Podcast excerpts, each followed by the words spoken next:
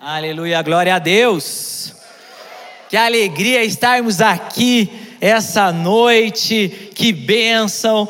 Eu estou muito feliz de estar aqui, porque a SDA é algo tão precioso nessa cidade, nessa nação. É tão bom que eu né, acompanhei a SDA, começando lá como um jovem do grupo de jovens, lá na minha igreja, indo participar, participando dos cultos, dos evangelismos, depois servindo, e agora estar aqui hoje é, é uma alegria muito grande.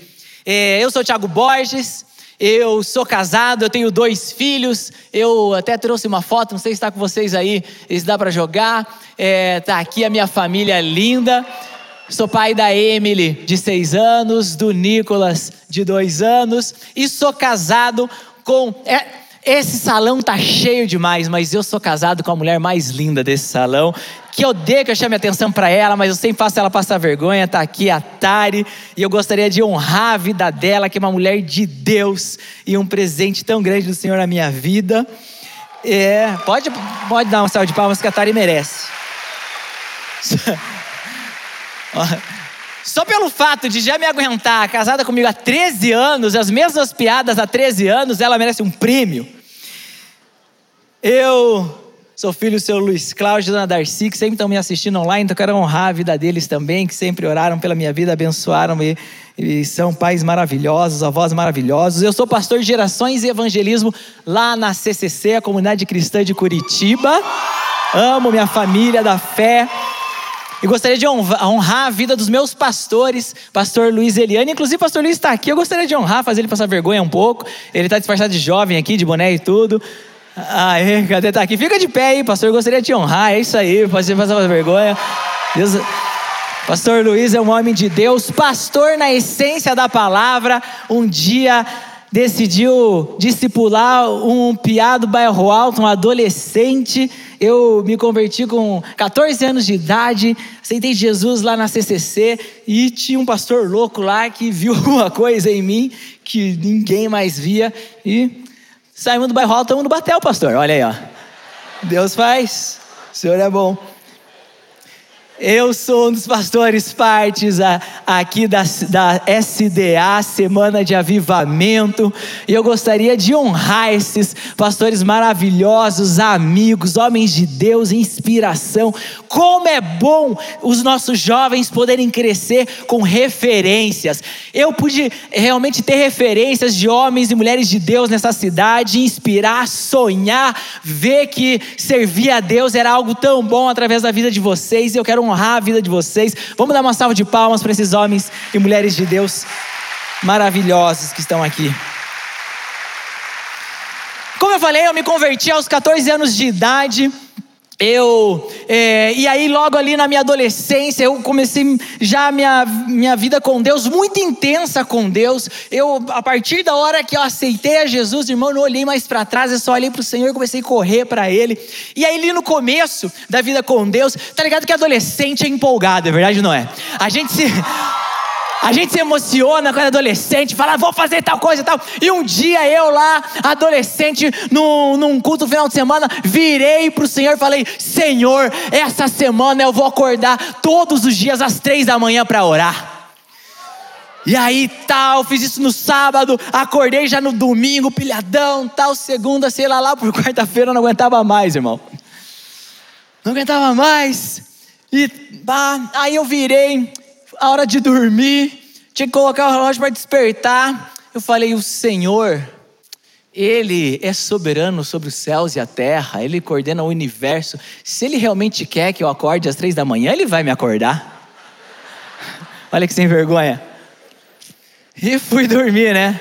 Pensando, garantiu meu sono e ainda arranjei uma desculpa. Eu estava dormindo uma de boa. No meio da noite, eu acordo com uma cãibra na perna. Mas, cara, existem cãibras e cãibras. Eu acordei com uma cãibra assim na coxa. Eu levantava, não conseguia esticar, aquela dor horrível, desesperador, aquela coisa, meu Deus, essa cãibra tal. Quando eu olho no relógio, três da manhã. Falei, ok, o Senhor, Ele é bondoso e disciplinador ao mesmo tempo.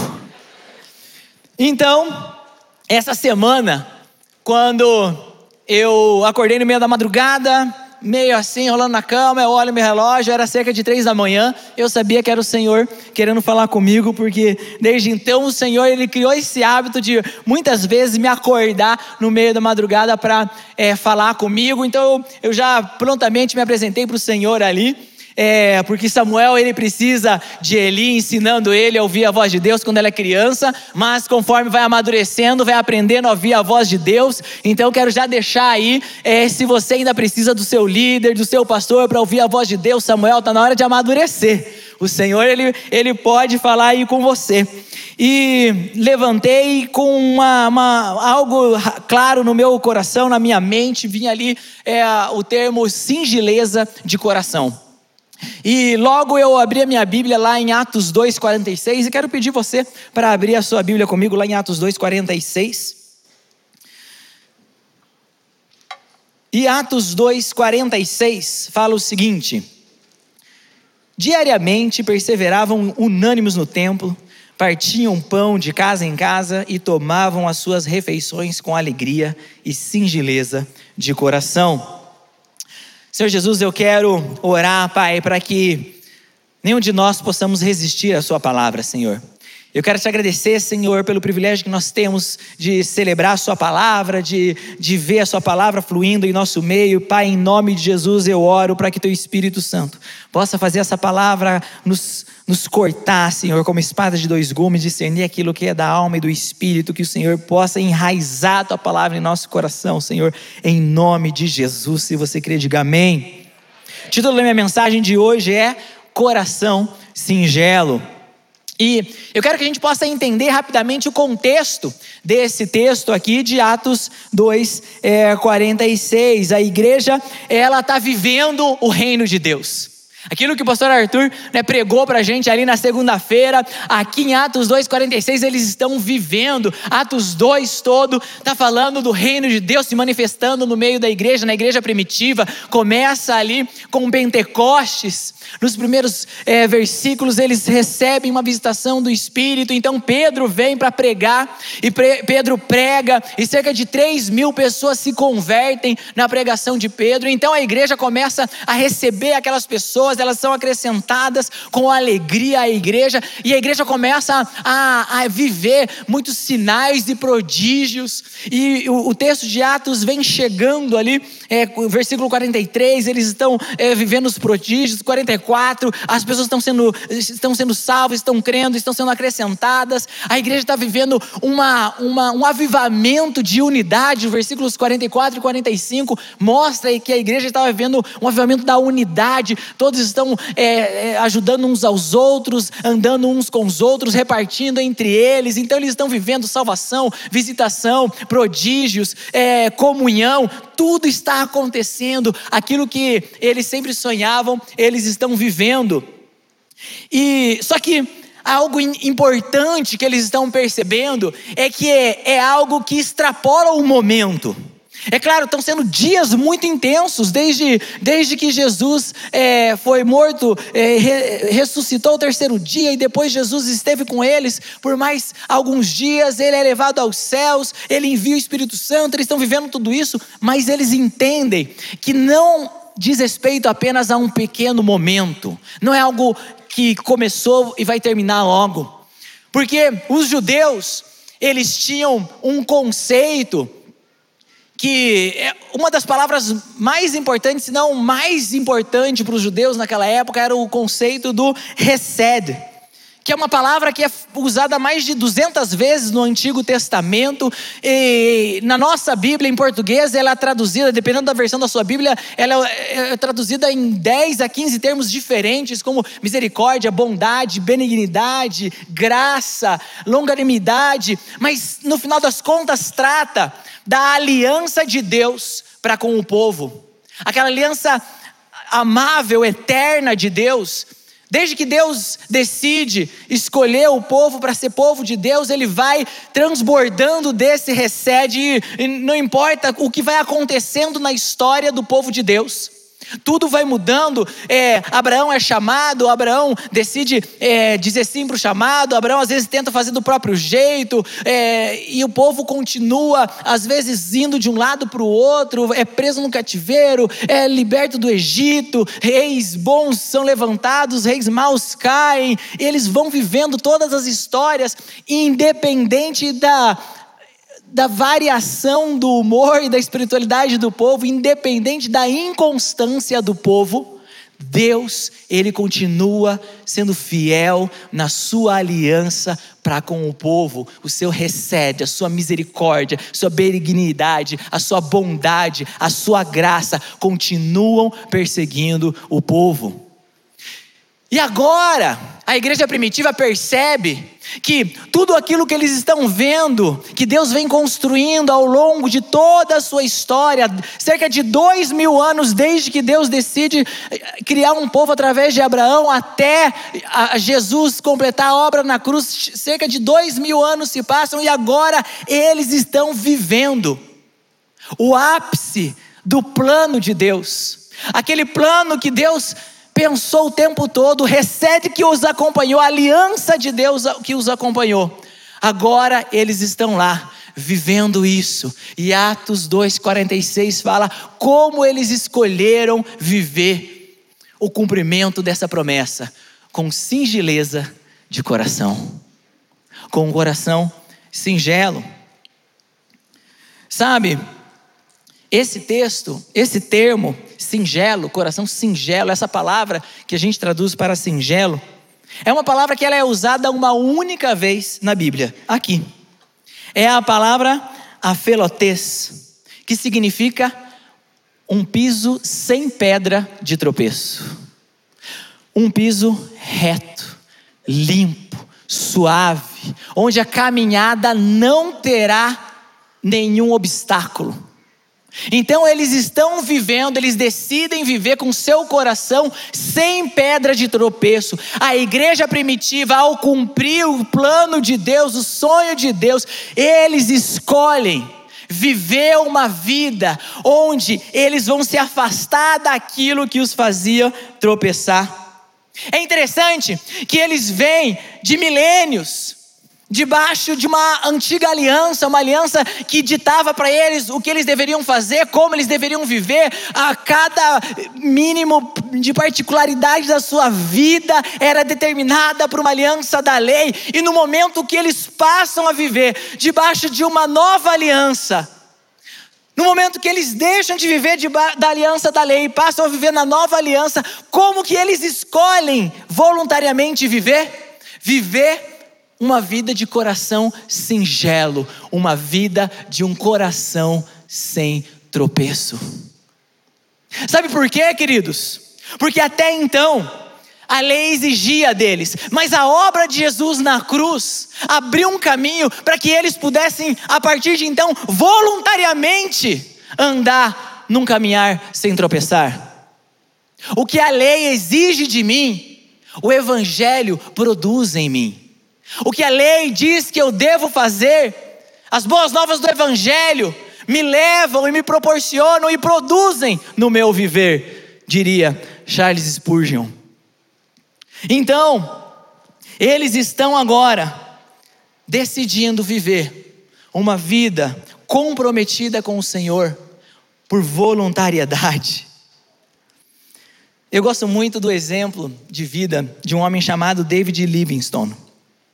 Ele foi um grande homem de Deus, que recebeu um chamado do Senhor, um inglês que recebeu um chamado do Senhor para ir para a África fazer a obra de Deus. E ele vai então para o continente africano para fazer a obra de Deus, para pregar. Ele se dedica, ele faz aliança com aqueles povos, ele passa a sua vida toda pregando naquele lugar. Ele, ele se derrama, dá tudo de si até morrer em continente africano. Quando ele morre, o, o reino britânico fica sabendo a notícia que ele morreu e mandam um, uma tropa de, da realeza ir buscar o corpo de Livingstone para que ele pudesse ser enterrado com todas as honrarias em Londres. Mas quando aquela tropa chega para pegar o corpo de Livingstone, eles têm um, uma surpresa. O povo local entrega o corpo, mas eles notam que o coração de David Livingstone tinha sido arrancado. E quando eles vão questionar aquele povo, eles, eles respondem: Vocês podem levar o corpo dele, mas o coração dele vai ficar aqui na África. Vocês, o corpo dele pode pertencer a vocês, mas o coração deles, o coração dele pertence à África. E quando eu ouço essa história, isso me impacta de uma, uma forma tão grande.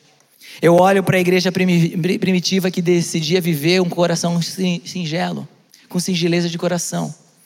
E eu olho para a minha vida, isso me leva a, a me ver diante do Senhor e fazer um compromisso: Senhor, quando o mundo vier atrás do meu coração, quando as coisas desse mundo vierem tentar pegar o meu coração, quando as ofertas desse mundo, da, da forma mundana de viver, vier até o meu coração, não mais encontrará, porque descobrirá, perceberá que o meu coração já foi enterrado nas águas do batismo. Quando eu fui batizado, eu morri para esse mundo e lá ficou enterrado com Jesus o meu coração. Com quantos meus pés andam nessa terra, o meu coração já pertence ao reino dos céus. Queridos, viver com o coração singelo trata de uma juventude que escolhe não mais se importar com as coisas desse mundo, viver uma vida correta, se desviar das pedras de tropeço, se desviar daquilo que me faz pecar, não mas como um, um peso ou um fardo pesado, mas tomando do fardo de Jesus que é leve e suave, eu vou viver com singeleza de coração porque a obra da cruz me abriu um novo caminho. E esse, essa é a boa nova do evangelho. Eu tenho um novo caminho. Jesus é o caminho, a verdade e a vida. E agora eu posso andar até o Pai através dele, não mais vivendo da forma que eu andava antigamente. Mas agora com uma nova forma de vida. Se você crê nisso, diga amém. Amados, o poder de, do viver uma nova vida, a graça do viver uma nova vida, está nisso. Não está num peso de que agora eu sou obrigado a deixar de fazer isso ou sou obrigado a fazer aquilo. Está na alegria da oportunidade de viver essa nova vida. Isso é o batismo nas águas. É eu voluntariamente, é eu publicamente declarar eu quero viver a vida que Jesus tem para mim.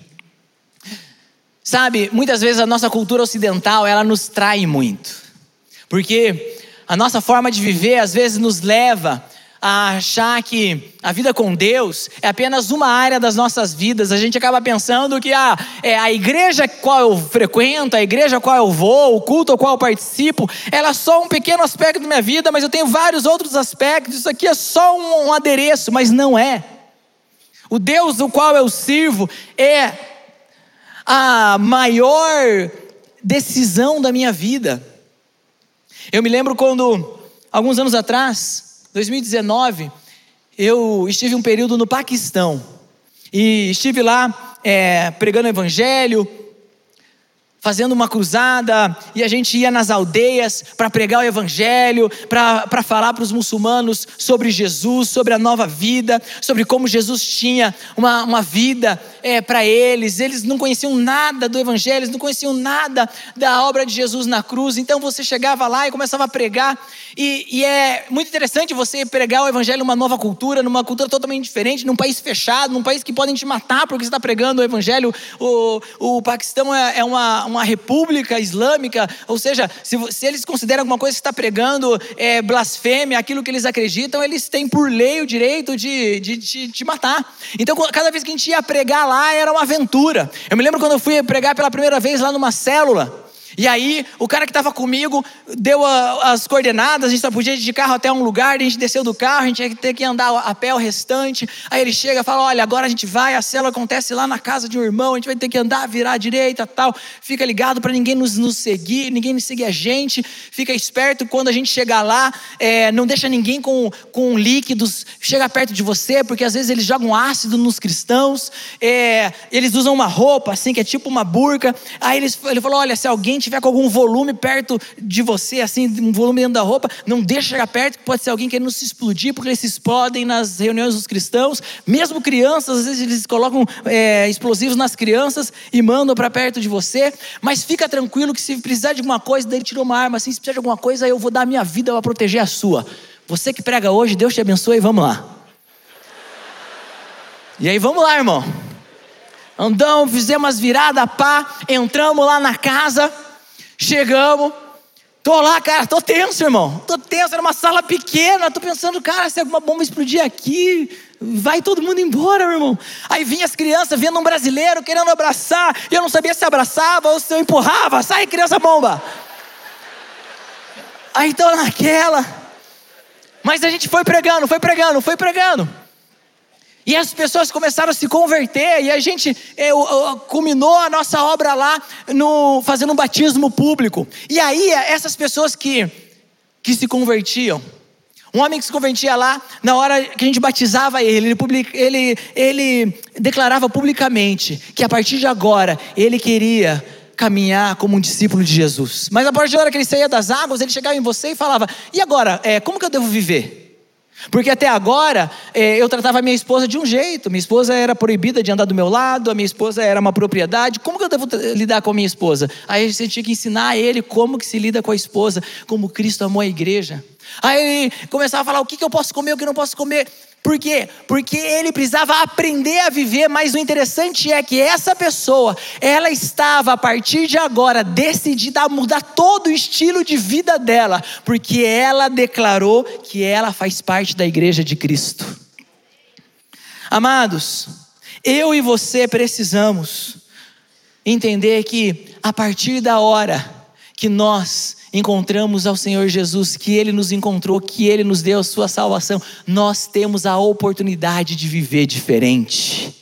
Nós temos a oportunidade de viver uma nova vida. Mas por quê? Porque a gente vê aqui no texto de Atos 2, diariamente eles perseveravam unânimes no templo e partiam de casa em casa. O templo era um lugar de adoração. A casa é um lugar de relacionamento. Esses são os dois propósitos pelos quais eu e você fomos criados. Nós fomos criados para ter relacionamento com Deus e fomos criados para adorar a Deus.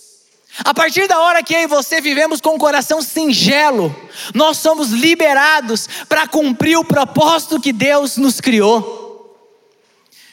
Viver com o coração singelo nos libera é a chave para eu manter o meu relacionamento com Deus. Porque a gente vê lá desde Gênesis, Gênesis 3:8 mostra como o pecado ele faz com que eu tenha uma tendência a me esconder de Deus. Lá em Gênesis 3:8 mostra o princípio de como Deus, ele tem a intensidade, a intencionalidade de vir se relacionar comigo, mas como meu pecado me leva a me esconder de Deus. Portanto, se o meu pecado ele faz eu tentar me esconder de Deus, eu quero me santificar mais. Eu quero me santificar mais não porque eu ando debaixo da lei. Eu quero me santificar mais porque eu estou cansado de me esconder de Deus. Eu quero, eu quero conhecer mais da palavra do Senhor, não por religiosidade, mas é porque eu quero manter o meu relacionamento com o Pai ativo o tempo todo. Amado, eles estão vivendo, a igreja primitiva está vivendo ali tudo que eles receberam no Pentecostes, a, a festa de Pentecostes, ela foi estabelecida lá em Deuteronômio 16.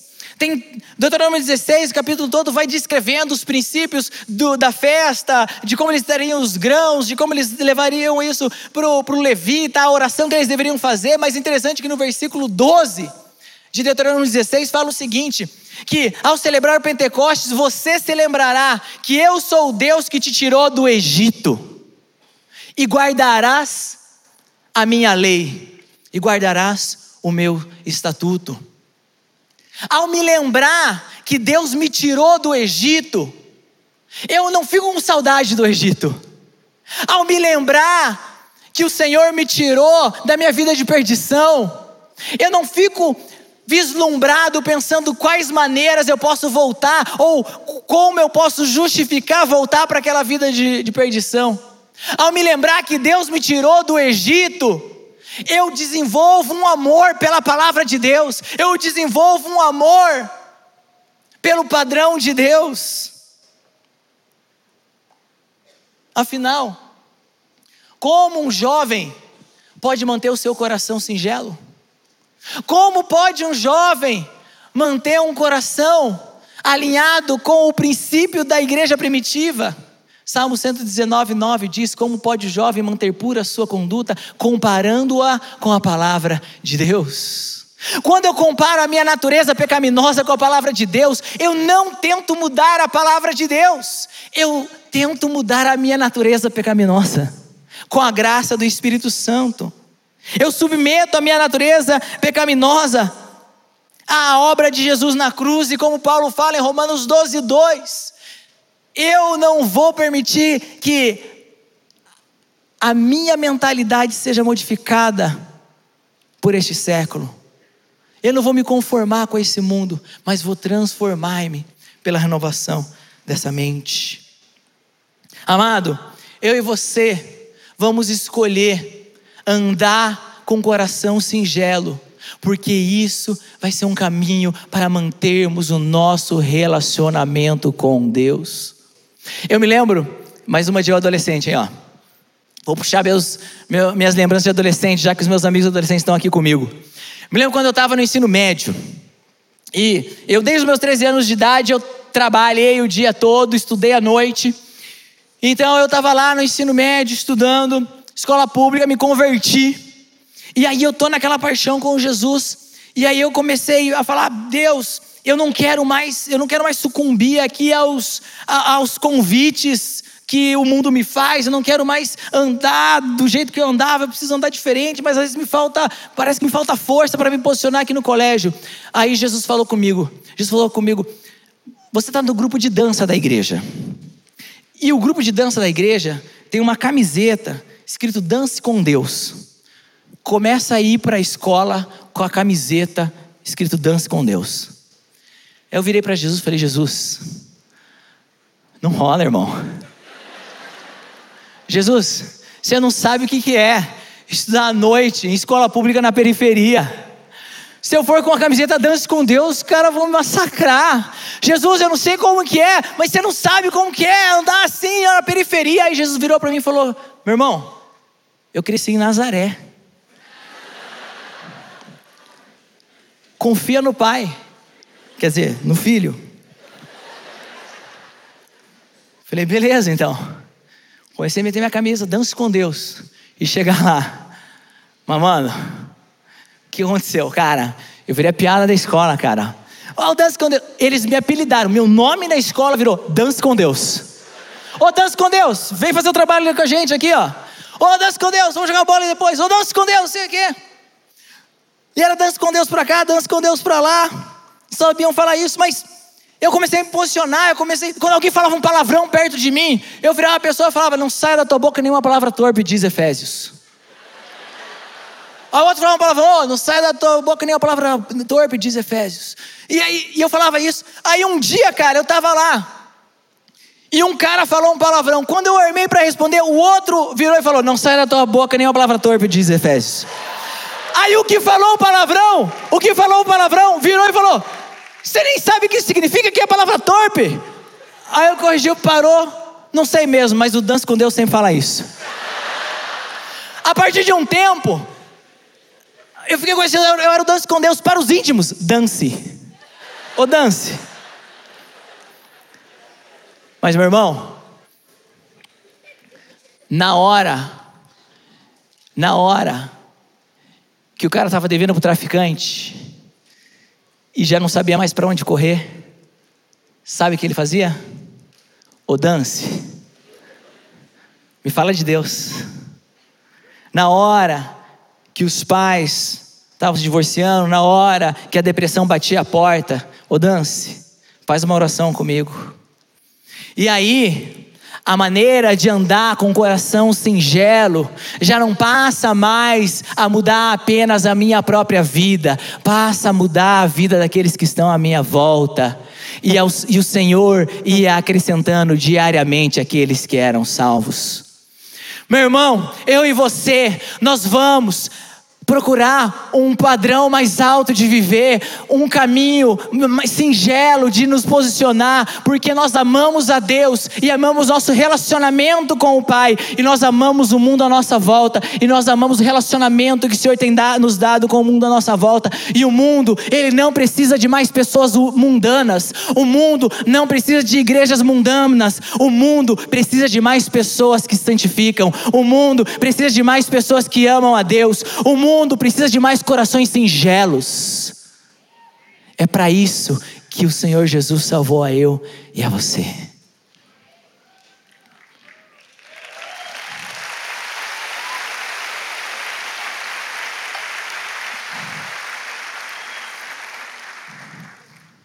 Amado, a casa, casa em casa fala de relacionamento. O templo fala de adoração. E um coração singelo, ele ele diz de um coração que adora a Deus. Sabe por quê? Qual é uma das primeiras coisas que acontece quando a gente peca? A gente sente dificuldade para adorar. A gente já quer ficar lá no fundo do louvor. A gente tem dificuldade para levantar as nossas mãos. A gente já muda a nossa playlist. Já não é mais a playlist de queimar, é a playlist da bad. Que a gente tem playlists diferentes no Spotify, é verdade não é? E aí, a nossa adoração, ela vai sendo afetada e a gente vai esfriando e aquela coisa vai tomando. Agora, vamos pensar o contrário?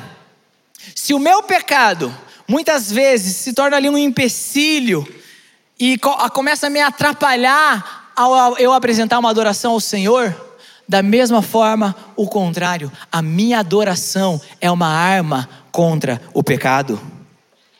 A minha adoração é uma arma contra o pecado. E quanto mais eu entrego a minha adoração, adoração, no final das contas, nada mais é do que do que entregar. Adoração, se a gente fosse resumir adoração, é o que? É entregar. Adoração era entregar. É um sacrifício lá no Antigo Testamento. Adoração é, é, é quando eu entrego a minha canção, quando eu entrego a minha dança, se você é amigo do Dança com Deus. Quando eu entrego a minha oferta. Adoração é algo quando eu entrego algo para o Senhor. E eu e você, enquanto jovens, nós precisamos entregar constantemente a Deus. Entregar o quê? Um coração singelo. E meu amado, Muitas vezes, no nosso egoísmo, muitas vezes, na nossa, na nossa falta de sabedoria, nós temos uma inclinação a reter ao invés de entregar. Nós queremos reter a nossa vida, nós queremos reter os nossos sonhos, nós queremos reter o nosso futuro, nós queremos reter a nossa energia, nós queremos reter para nós mesmos, nós queremos satisfazer a nós mesmos. Mas em nome de Jesus, eu creio que o Senhor está nos liberando para sermos uma geração que entrega totalmente no altar. Vale mais a pena entregar, adorar, consagrar ao Senhor. A gente vê jovens que entregaram totalmente ao Senhor, como Ruth, por exemplo, lá em Ruth 1,16, que mostra ela se entregando para uma, uma causa que não era ela mesma, olha só seu marido morre, ela está liberada para viver a vida, ela ainda é jovem, a palavra de Deus fala, mas ela decide servir e seguir a Noemi. Ela decide andar naquela, naquela caminhada que não era a dela. Ela decide, por um coração singelo, andar um caminho ao qual aparentemente ela não tem nada a ganhar, ela só tem a entregar.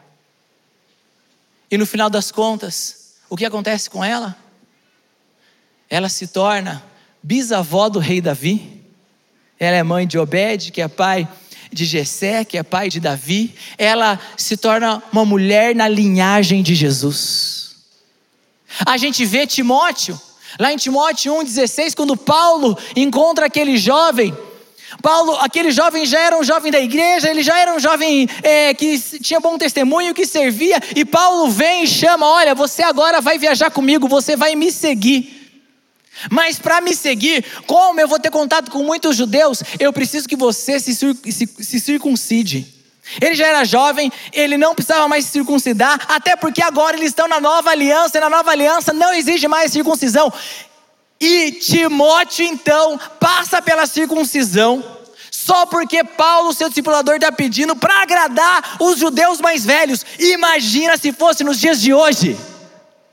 Imagina o quão cancelado Paulo seria lá no Twitter. Abuso espiritual. Vou contar tudo como de quando um pastor tentou exigir algo que não precisava. Ele entrega algo o qual ele não tem nada a ganhar, ele só tem a perder. Mas no final da história, ele é chamado de padrão dos fiéis, ele é um jovem pastor de igrejas. A gente fala dele e usa o exemplo dele. Por um outro lado, a gente vê o jovem rico. Um jovem que já sabia da palavra de Deus, que tinha recursos. Quando Jesus chama ele a entregar, o que ele faz? Retém. E qual é o final da história do jovem rico? Voltar para casa entristecido. Não sabemos nem o nome desse cara. Meu amado, entregar um coração singelo, muitas vezes, vai simbolizar eu fazer uma oferta para o Senhor, a qual aos meus olhos eu não estou ganhando nada a qual diante dos meus olhos eu não estou tendo nenhum, nenhum cashback. Parece que eu só estou entregando, parece que eu só estou dando, e às vezes, como no caso de Ruth, ela nem soube que o, o grande rei foi o bisneto dela, ela só na eternidade descobriu que ela era da linhagem de Jesus. Mas, no final das contas, quando nós entregamos o nosso coração com singeleza, em adoração ao Senhor, nós somos liberados para não viver apenas nosso potencial, mas para viver o nosso propósito.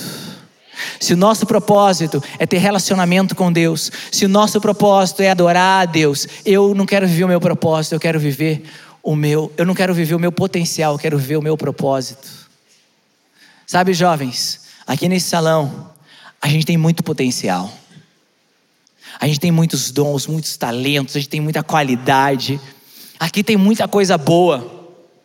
Agora, Jesus, Jesus tinha o potencial para ser um grande líder religioso. As multidões o seguiam e ouviam o que ele tinha para dizer. Jesus tinha o potencial para ter assumido o lugar de sumo sacerdote porque ele estava com esse nível de influência. Jesus tinha o potencial para ter sido um grande líder político.